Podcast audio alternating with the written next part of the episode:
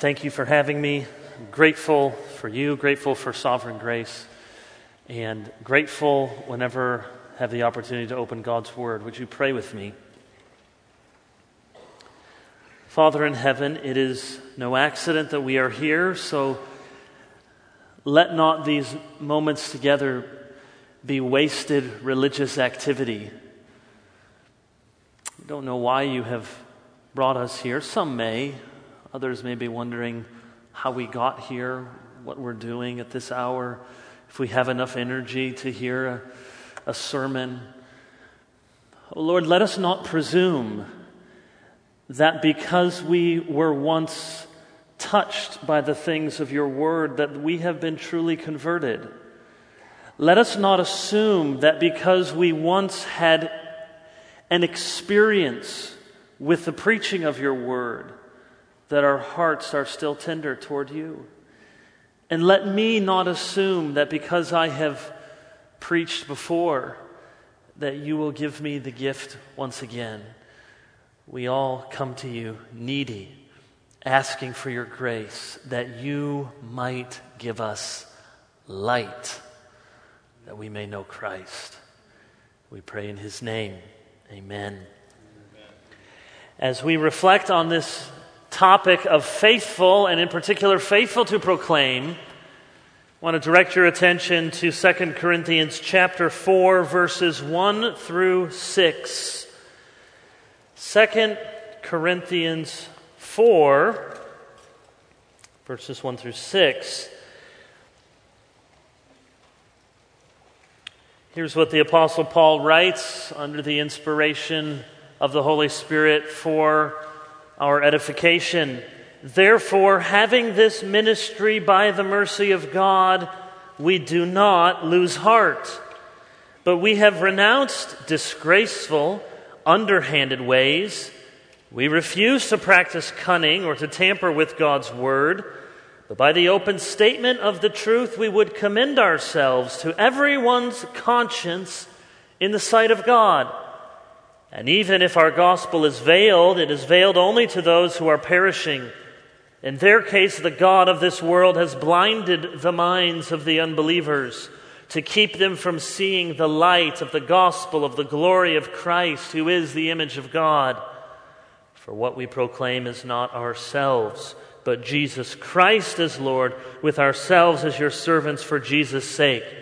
For God, who said, Let light shine out of darkness, has shone in our hearts to give the light of the knowledge of the glory of God in the face of Jesus Christ.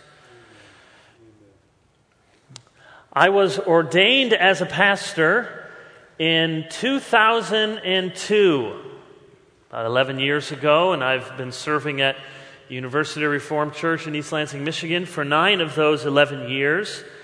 And when I was ordained, uh, don't know what the process is like in your tradition, but it's quite a, a, long, lengthy ordeal, a lot of hoops to jump through, some of them that were meaningful, some of them that didn't feel particularly meaningful. There's a series of exams at the regional level, and you have to have a call to a church, etc.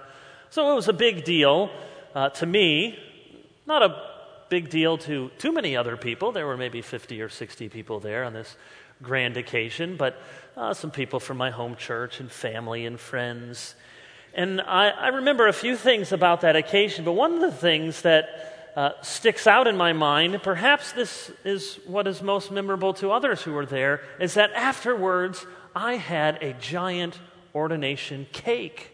I don't know, what do you, what do you have to celebrate an ordination into ministry? Well, apparently you have a cake. So the, the very nice uh, ladies of the church wanted to do something special. They said, Well, you're, you're now a pastor, you ought to have a cake. And so they, they made a great, you know, happy ordination, Kevin. Uh, could have said Rev Kev if they would have been thinking, but just happy ordination. And they said, Do you have a, a life verse we could put on your ordination cake? Well, I'm thinking, now this is getting to be a lot of pressure here. What verse do I put on my cake? What verse would be that meaningful? What verse would I, would I be happy to just divvy up? And here's two words for you, and here's a word for you. Well, I gave them verse 5 of 2 Corinthians chapter 4, and I do think in retrospect it was not a bad choice. I've often thought this to myself, both in the high points of ministry and the hard points. What we proclaim is not ourselves, but Jesus Christ as Lord, with ourselves as your servants for Jesus' sake. I don't know if I have a life verse. I don't know if you, you need one, but uh, you know, sometimes the people will ask me to sign books, which is a strange thing, and I never, never get used to that. Sometimes people will bring a Bible. I say, I didn't write that. But collecting names here. Let me think, let me think. No, I never blog. I didn't, I didn't write that one. Um, but people, people will sometimes say, Could you give me a verse? Could you write down your life verse. I've collected all these people's life verses, and I, I feel a lot of pressure. I don't want to, you know, just throw something out of thin air and find out, oh man, there's, I did Ezekiel 50, and they don't even get that high in Ezekiel. Well, that's really going to.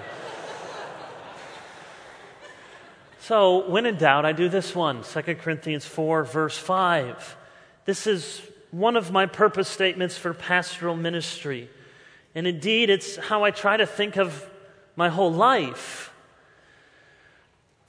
Many years ago, in fact, it was when I was first starting out in ministry, I wrote on a piece of paper, I just ripped off a yellow sheet of legal pad size paper, and just wrote down what I thought, and I still think it today, are the Lord's goals for me in my life.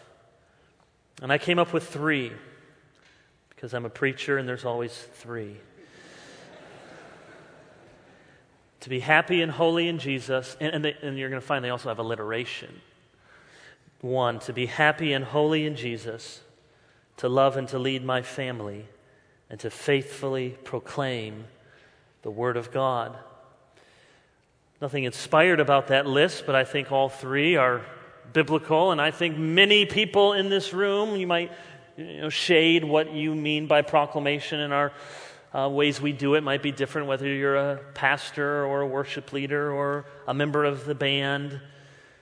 But to find yourself happy and holy in Jesus, I would submit to you, is what you need to do before you think you have something to proclaim to others or to lead others.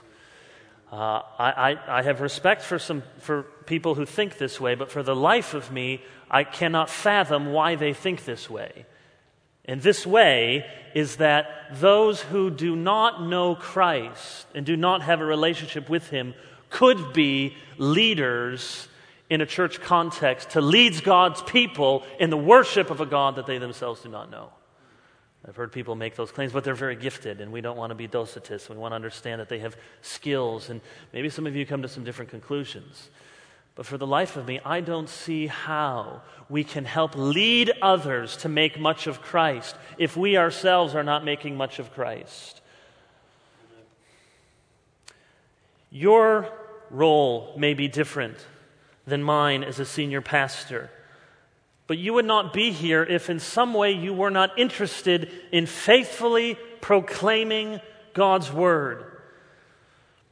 Being a faithful minister of the gospel in whatever capacity God gives you.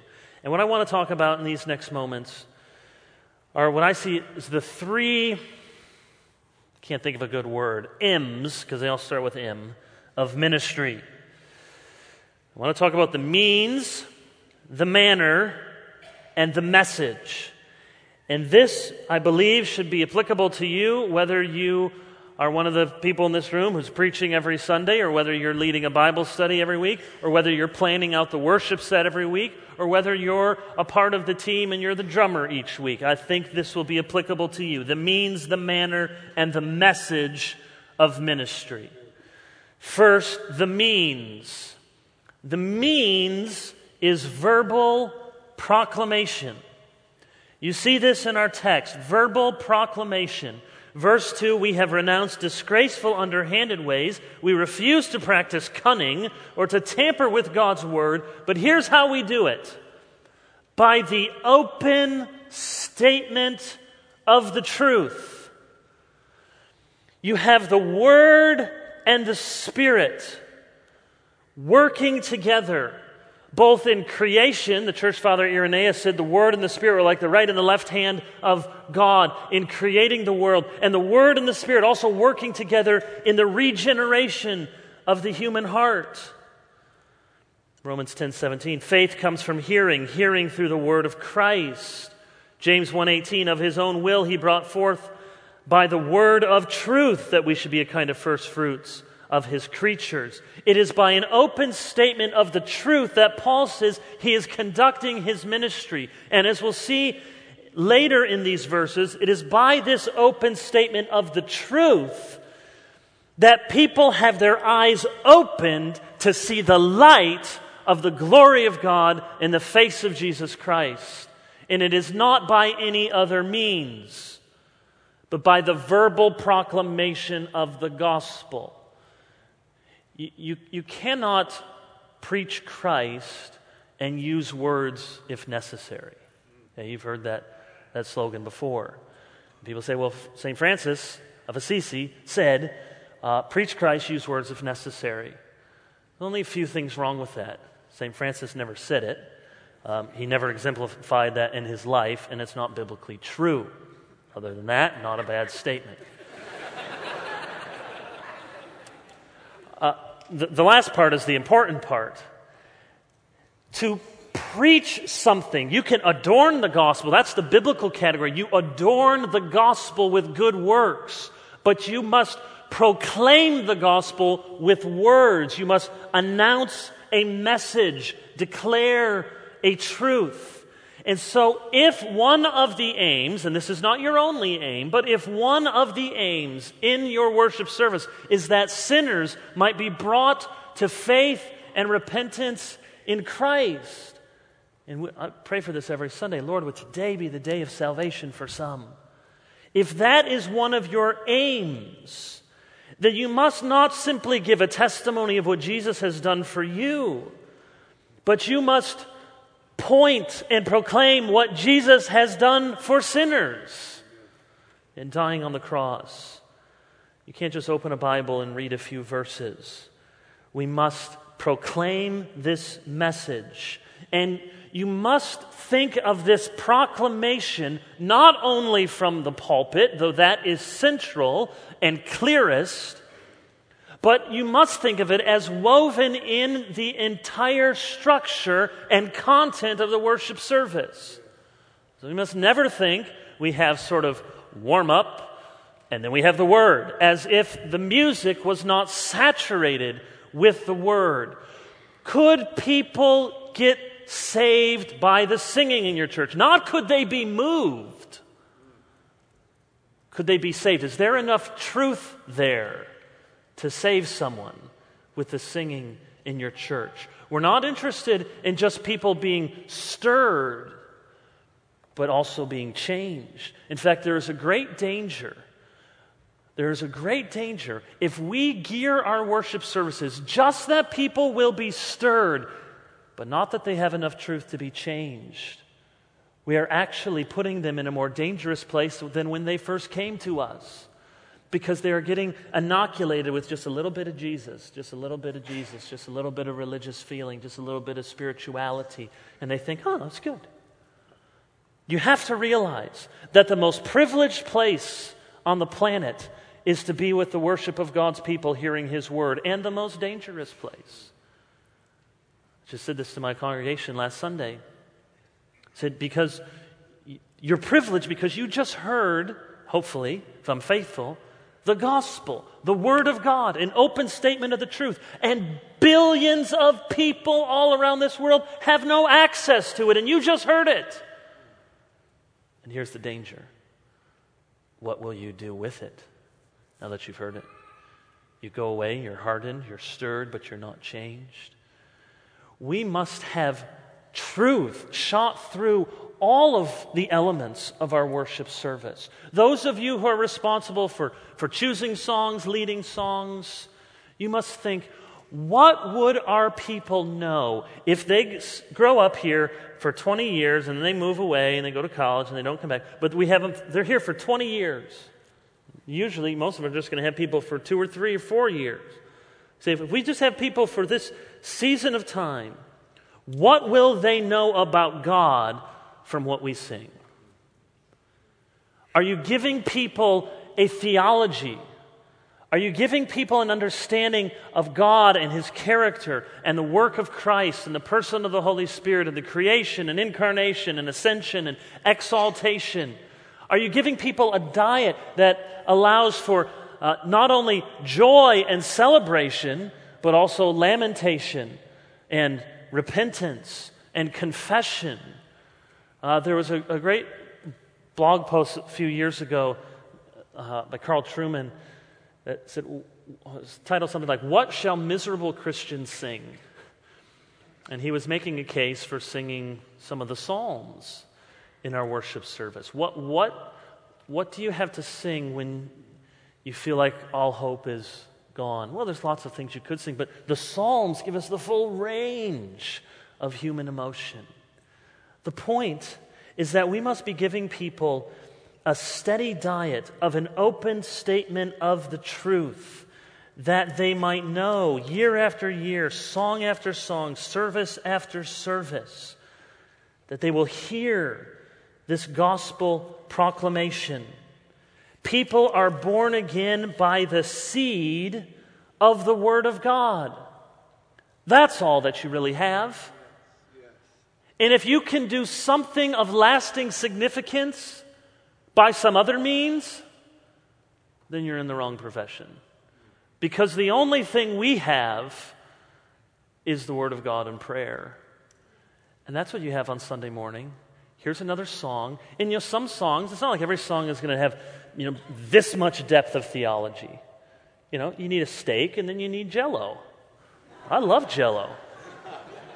You mix in ice cream in it and makes that little layer there. It's just magic. I serve it to people. How'd you get the layer? I, I Mick got up in the middle of the night for you and try it. Ice cream in jello. It's wonderful. One of the privileges of growing up in a Dutch household is that jello counted as our salad. It's really wonderful. in fact, the first church that I served at, this was just an eye opener in Iowa. People would say, uh, Do you want some Snicker salad? Oh, well, what's Snickers salad? That sounds a little strange. Well, it's actually just kind of Cool Whip and pudding with Snickers. Not a lot of salad, but if that's how you roll, yeah. I'm on a diet. Give me more salad. Okay, so, so some, some songs are, are simple. There's a place for a simple scripture song, for just an expression of love to the Savior, or Father, we glorify you, and Son, we glorify you, Spirit, we glorify. So you're not giving the same kind of depth of truth in every song, but every song must be true. And you must think over the scope of a service and over the scope of your ministry. Are you telling people enough that they might be convicted of their sins? They might know who God is in his character, and they might understand the way of salvation. Are you sowing seed? That's what we do. Just sow seed. That's why you have to be faithful. Because you don't know. You don't, you don't know what the soil is that morning. You don't know is it falling on rocky ground or is it thorns or shallow soil? Where's it going? But you remember, of course, the parable of the sower and the soils. And you think sometime, this, this sower, he's quite a profligate sower. It doesn't even seem very intelligent. Okay, we've all heard the story. Why is seed landing on the stony path? You want to say to the sower, dude, that's just a waste. Like you're just walking on that path. They would have these, you know, these little stone brick pathways in between the field and then walk down there and you think, what can't you just go like that? What, what are you just dropping the seed here. And then there's, there's thorns, and he's just. there's rocks, and there's some beach sand, and okay, and. What are you doing? I think that's part of the picture. You, you don't have to be discriminating in where you throw the seed. Just keep sowing. Just keep sowing. Isn't that what Dory said in Finding Nemo? Just keep sowing, just keep sowing. Just, just keep sowing it out. But, but then you got to think through your services and your prayers and your preaching and your songs. You sowing out that seed, or you sowing out something else? And I love what, what Paul says here, and it has, I hope, shaped my own view of ministry and should shape yours. He says, We have renounced disgraceful, underhanded ways, literally the hidden things of shame. He says, I have no ulterior motives. Uh, there's nothing I'm trying to keep hidden. Hidden. We're not scamming for dollars. We do not practice cunning. He says the, the way of the world has one way of declaring this message, and we have another. Because the Greeks loved orators, they loved rhetoric, they loved people who knew how to put words together, draw a crowd, sound smart, look impressive. They knew how to shape their message and their language. The orators were the entertainers of their day. It's hard for us to think that. We live in such a, a visual kind of culture, but these were the people that you went to hear, to see, what they could do with their rhetoric. And Paul says, I have no interest in preaching like that. It's not that Paul wasn't smart. It's not that Paul couldn't preach. It's not that Paul was opposed to everything in Greek culture. He knew their poets, he understood the times. But when it came to preaching, he was decidedly countercultural. We must pay attention to Paul's example here before we are quick to say, well, look, we live in a visual culture. People can't take discourse anymore. They won't listen to monologue. They need movies. They need entertainment. Uh, I had somebody when I was first coming to this church, PhD student, who asked me, I said, So, are you going to continue with this modernistic, monological, hierarchical form of communication and preaching? Are you open to more dialogical, participatory, conversational, postmodern forms of communication? it's almost an exact quote. And uh, I just said, said, if you mean, am I going to preach for 45 minutes while everyone else listens to it. Yeah, that's what I plan to do. Not because I'm so special, but because there is power in the preached word of God. This is, Calvin would use this language both for scripture and for preaching. He said, May God open his most hallowed lips. And every Sunday, I hope there's some moment where Kevin becomes invisible, and people are hearing the voice of the shepherd calling to them. They're hearing their God. We must not think we are smarter than God. He did understand our need for visual supports.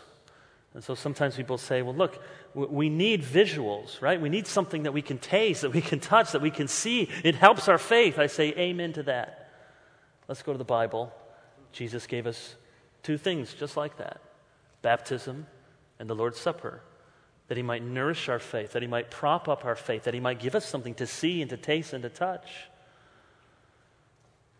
The Word of God is a profoundly auditory event. On this side of heaven. Our experience with God is profoundly one of hearing. The faith has not yet become sight. We do not practice cunning, Paul says. We do not tamper with God's word. This means that for Paul, however much he wanted to contextualize it, he did at times, however much he wanted to uh, speak in a way that they could understand him, and he did. Yet, Paul understood the audience is not sovereign. The word is sovereign over your audience, over the congregation, not the other way around. The word determines the message, not your anticipated response to the word. That does not shape the message. So, my job as a preacher, and your work, in whatever capacity you are proclaiming the Word of God, is to give people what God has said, which may or may not be what they want to hear. Now, yes, there's a way to do it winsomely and a way to do it obnoxiously. Let us try to be the former, not the latter. But oh, God gave us proclamation for a reason. And it is always the case that a distaste for proclamation goes hand in hand with a distaste for the authority of God and His Word. Because what was it about Jesus that so shocked them? The scribes and Pharisees, they had heard them and they said, This Jesus, wow, this is amazing because he speaks and he is wicked smart. Is that what they said? This Jesus man, he's a hoot. He's hilarious. Is that what they said? This Jesus just, man, he just connects. He speaks as one who has authority, and not like the scribes or the Pharisees. The Word of God is sovereign. We don't cut out miracles because people can't believe in miracles. We don't disown the sexual ethics in the Bible because the highest court in our land thinks that we are hateful if we do not. We do not get rid of hell if it turns people off. We do not do away with sin because it hurts self esteem. We do not throw out the uniqueness of Christ because it does not fly in today's world. People do not need a watered down Christianity, they need a loving Christianity. But we must understand that certainty and authority is not antithetical to love and to mercy. We do not revile when we are reviled. See, this is, this is what we have to, we're going to have to learn to do as Christians in this world. Okay? How do we, on the one hand, show unfailing courage, and yet, when we are reviled, we do not revile in return? We consider it a light thing like Jesus, who despised the shame. That doesn't mean he just hated the shame. It means he counted it as worthy of nothing, as considering little regard. He despised their shame. And lots of shame will come upon those who follow and proclaim the Word of God. And what do we do with it? We change it. We hate people who shame us. We say, I cannot help but to teach and to say what the Word of God has said. And by an open statement of the truth. You know what boldness is? Boldness is not a personality. Boldness is not a kind of bravado. Boldness is to be clear in the face of fear. And we will surely have many opportunities to do so to be clear in the face of fear. Paul says, by an open statement of the truth, here it is. And I think people are longing for this. Would you just tell us what you believe, what the Word of God says? When I, when I think of myself on, on Sunday, you know, a pitcher, there's the catcher, and, you know, whatever finger he puts down, unless it's a fastball, I just sort of wave him off. No, no, no. The heater? Okay, yeah, all right.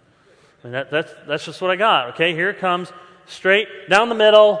Here it is, coming at you. This is not the time for subtlety, but an open statement of the truth. Clarity is king. This is why, and perhaps I'll get myself into some trouble here, but why come all the way across the country and not do a little of that? This is why art the, the, the thing, not the, the guy, if there's any art here, but art makes bad preaching.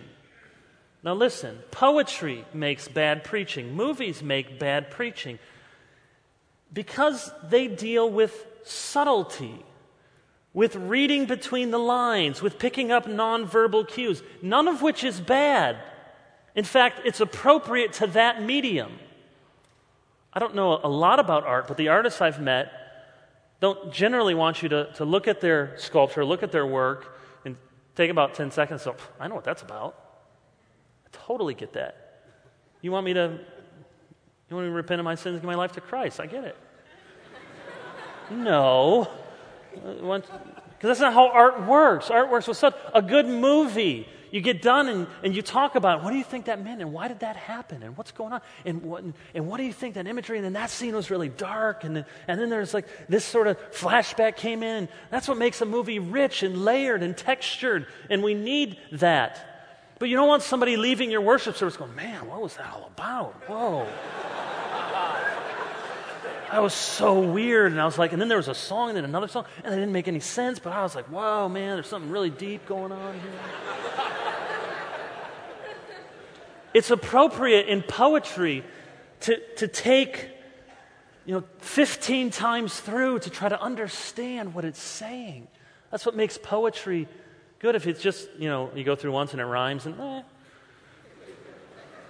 But with, with the word on Sunday morning, clarity is king, by an open statement of the truth. Use all of those other cultural forms during the week, and let's pray for all sorts of Christians who are good at them so you can take people to all those other kinds of uh, media and art, and, and people can scratch their head and open doors to all sorts of great conversations. But on Sunday morning, we ought to know what we are saying. People ought to understand there's too much hand wringing, too much whining, too many calls in the church to change everything right now.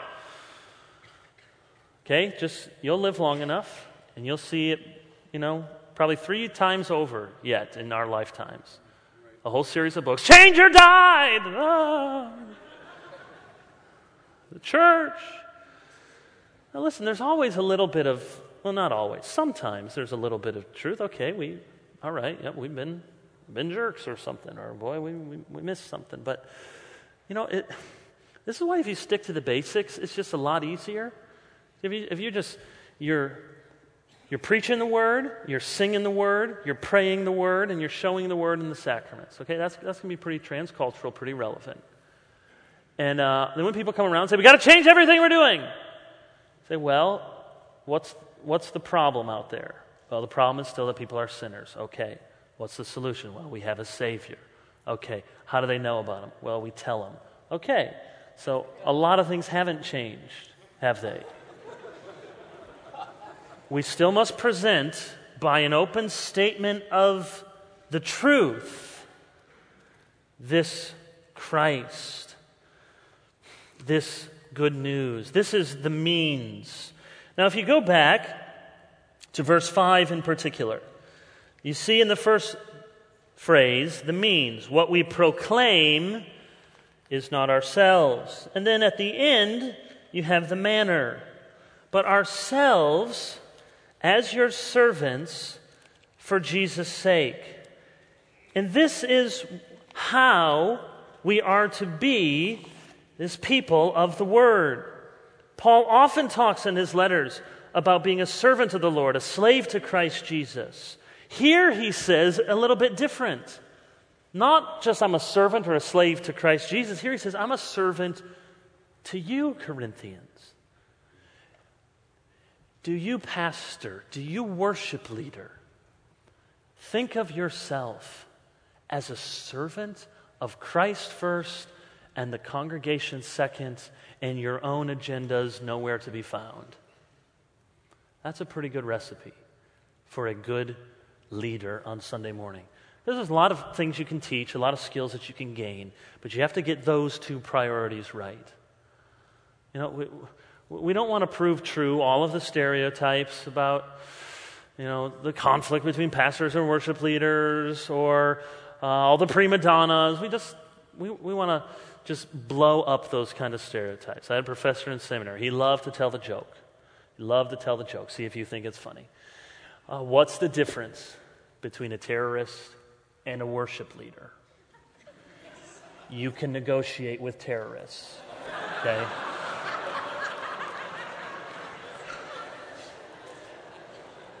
that, I think you'll see, is not in keeping with the spirit of verse 5.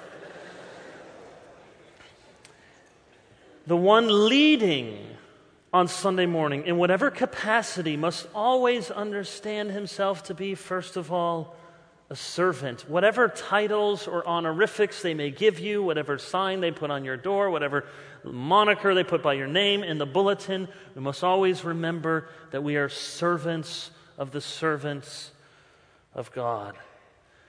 St. Gregory the Great, in his book, the Book of Pastoral Rule, says this. He's thinking in particular about pastors, but would be true for other kinds of leaders in the church.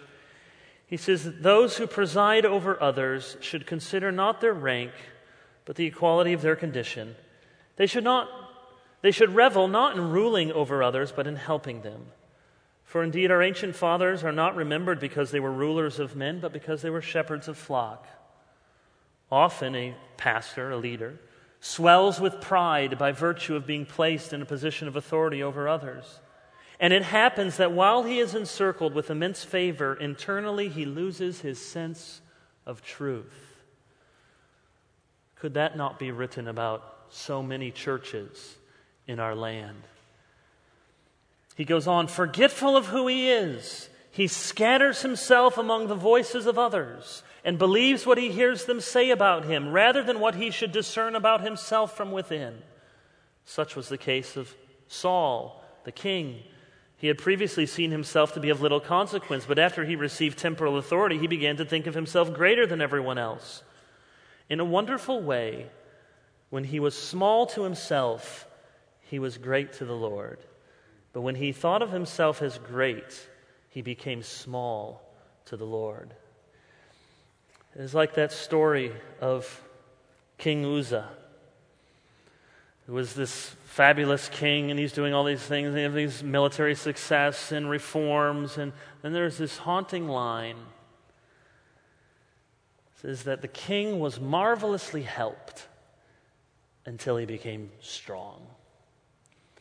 And that is a word of warning to anyone who will have the audacity to step in front of God's people and lead them. There is much help awaiting us when we know that we are small. And there is much danger when we think that we are great. Paul did not present himself as the apostolic Lord over the Corinthians, but as their servant. He was not interested in a personal following or a personality cult. He was not in the ministry for fame or money or contracts. He was not a preacher so he could ride his hobby horse and announce all of his pet peeves. His goal was an open declaration of the truth. His goal was to preach Christ, not to preach Paul. So please have the humility if someone has to say to you, or your pastor maybe has to say to you, Look, I, I, I know your heart in that. I just want to say the way you did that riff, or the way that thing went on, or the way you kind of went back to the piano slide again. Okay?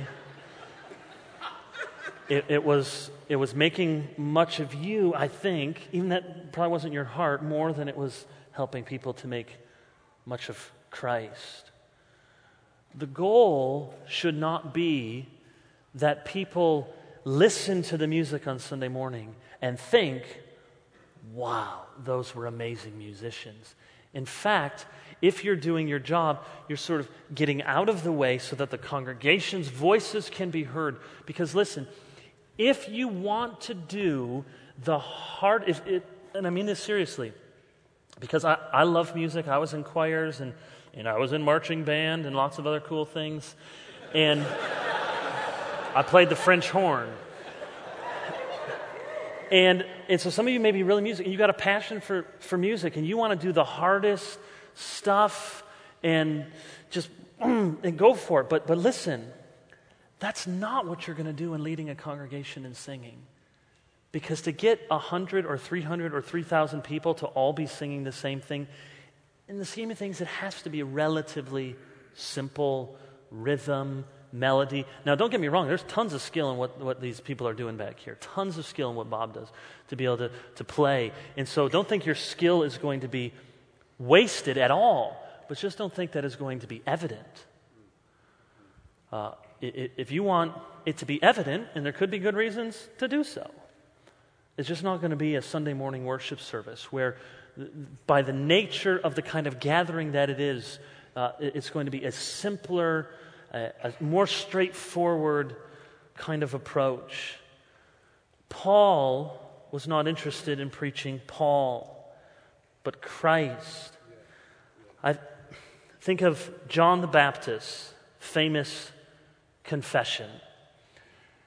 John 1, verse 20 says he confessed. They're coming up to John the Baptist and saying, Okay, who are you? And uh, what should we expect from you? And are you the, the Christ or not? And it says he confessed and he did not deny, but he freely confessed, I am not the Christ. Let that be your great humility and your great freedom. You get up there to preach, you get up there to lead. You are not the Christ. You're not the Christ. You, John says, I'm a part of the bridal party, but, but the bride is the church, and here comes the groom. And, and, and when the groom comes down the aisle, and there's the bride waiting, do you want the best man? Making eyes at the bride. You know? You know, dude, that's not what you're here for. You're, you're here for nothing, just not to faint. Maybe to hand me my ring, but I don't even trust you that. So I gave it to the girl over here who doesn't even have pockets, and she's holding them. So just, you're not, that's not what you're here for. If you think, but some of us act like that, here's my chance to kind of, a little wink, wink, nudge, nudge to the bride here. Take a look at me. And look at Jesus, but take a look at me. You're not the point. You're a pointer. I must decrease, he must increase. Jesus is the main attraction. Reminds me of the old saying no man can give at once the impression that he is clever and that Jesus Christ is mighty to save. do not want people to walk away thinking, My, is he gifted? Boy, is she smart. You would hope that they would leave more with the sense that Jacob had in Genesis. Surely God was in this place. Better than what a wonderful sermon. And I, I know people, I don't have a problem people saying that. In fact, some weeks, could you please? Anybody? But, but even better than that is to say, oh, Pastor, oh, worship leader, what a wonderful Savior. What a wonderful Savior we have. Calvin says, He that would preach Christ alone must of necessity forget himself. Our aim is not to proclaim ourselves, but to be servants. How would it change your relationship with others on your team, with other on your pastoral staff, with members of the congregation if you came back this week and you said, My attitude is to be a servant? To be your servant, and I'm not here to proclaim myself, my agenda, to get my way, but to be a servant, that the body of Christ might be built up, Christ might be glorified, and the truth might be proclaimed with an open, clear statement. And then finally, the message. Jesus Christ is Lord. We see that in the end of verse, middle of verse 5. We proclaim not ourselves, but Jesus Christ as Lord. Now, we know that Paul preached the whole counsel of God, so don't think this was the only thing he ever said It was Jesus is Lord. But it could be used as the summary of his apostolic preaching. We know in 1 Corinthians 2, he says, When I came to you, I did not come proclaiming the testimony of God with lofty speech or wisdom. I decided to know nothing among you except Christ and Him crucified. He did not preach a vapid moralism. He did not preach a nebulous spirituality. He did not come to preach his doubts and misgivings. He did not come to entertain, but to preach Jesus Christ and call them to faith and repentance. The message we proclaim in our preaching, in our singing, in our praying, in our administration of the sacraments or ordinances is Jesus Christ and Him crucified. Now, every other aspect as well, but this is central.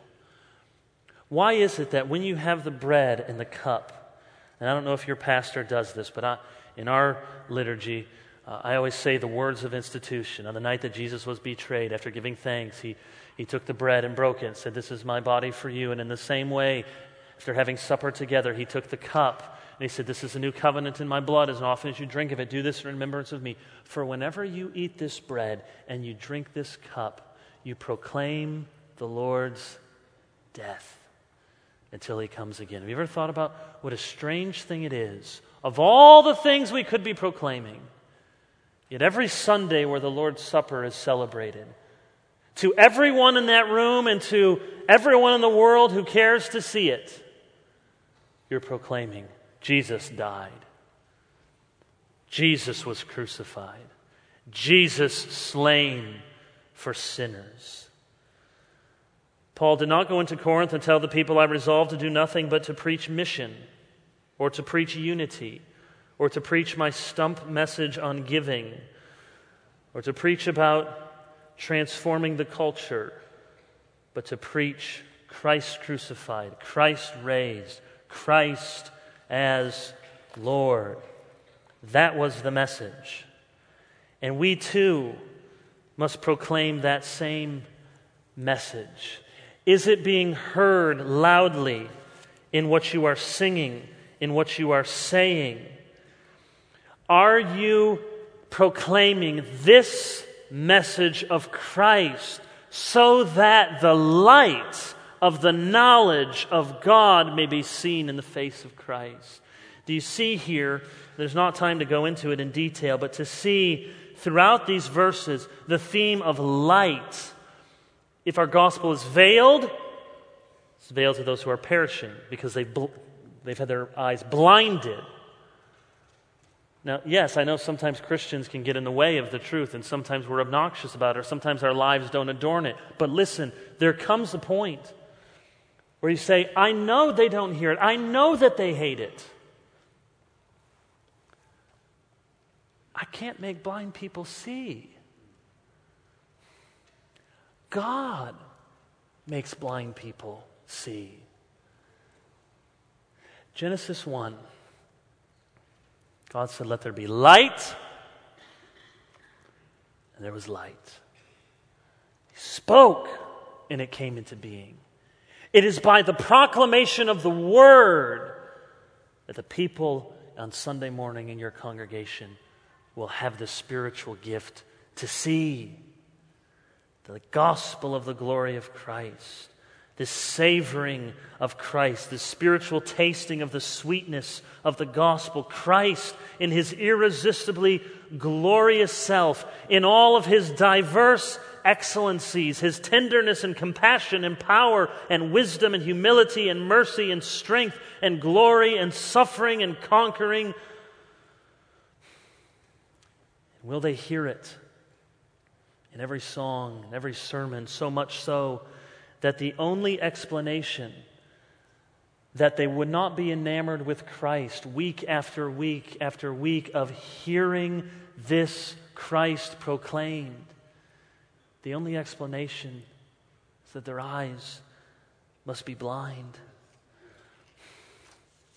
We cannot help whether people see or not, but we can give them the truth to see if they will have eyes to see it. To give them Jesus Christ.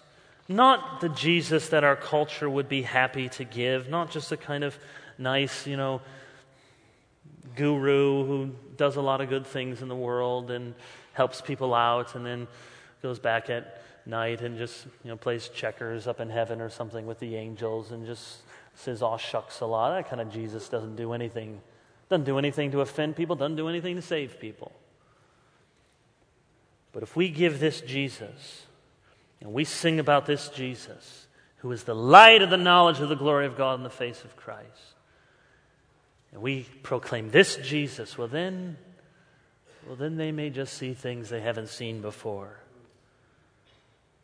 See Christ in creation, all things created by Him and for Him and through him. Christ prefigured as the one who would crush the serpent's head, as the chosen seed of Abraham, as the snake lifted in the desert, as the scapegoat on the day of judgment, as the one in the belly of the whale for three days and three nights.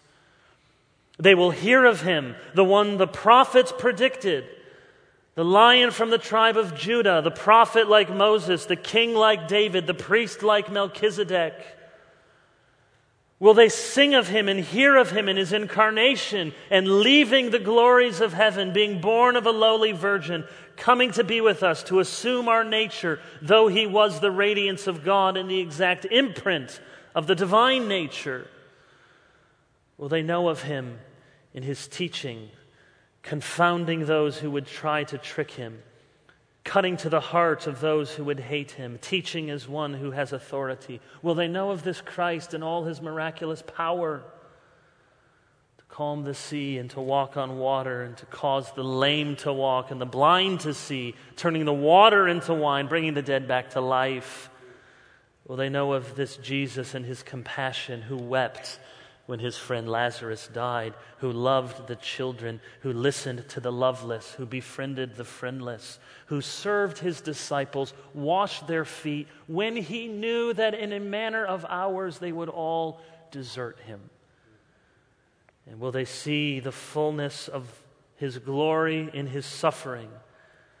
That this Christ knew hunger and thirst, knew what it was to be tired and disappointed and betrayed and tempted and in all his ministry faced almost constant accusation, rejection, misunderstanding, and never once hated those who hated him. He was turned over to the police by one of his close friends, brought up to trial on trumped up charges and false witnesses, felt the whip on his back and the thorns in his scalp, and felt the nails in his hand, and knew what it was to gasp for one last breath. And will they see this Christ in his glorious death on the cross? Sustaining in body and soul the wrath of God against sinners? Will they see in his dying breath how he looked out for his mother and prayed for the forgiveness of his enemies and even cried out with his own God forsakenness? Will they see him who was crushed for our sins, bruised for our iniquities, the curse that was due us upon his shoulders? And will they know of this Christ who three days later rose again from the dead. Because it says in Acts that the grave could not hold him, it had no claim over him. The wages of sin is death, and that penalty had been paid for. It was not just the conquering of death, it was the obliteration of death. Death had no claim over the Son of God, and so he rose. Will they see that Christ? The Christ who ascended into heaven and will come back, come back to judge the living and the dead. Will they see this Christ, this eternally now, for all time, incarnate Son of God? Yes, a man sits at the right hand of God even this night. Will they see him there with wounds still visible, sitting down at the right hand of the majesty on high? Who, together with the Father, sent his Spirit, now lives to make intercession for us and because of him, God freely gives us all things. Do you sing of that Christ, speak of that Christ, savor that Christ? It is not at all a bad thing if some of you would leave here and feel just a little, little tweak. I don't know that we're giving anything like that Christ. I don't think our songs are presenting anything of that Christ. That is the Christ that the world needs to see. And it is when that Christ is proclaimed that the God who said, Let light shine out of darkness, may shine in our hearts to give us the light of the knowledge of the glory of God in the face of Jesus Christ. Let's pray.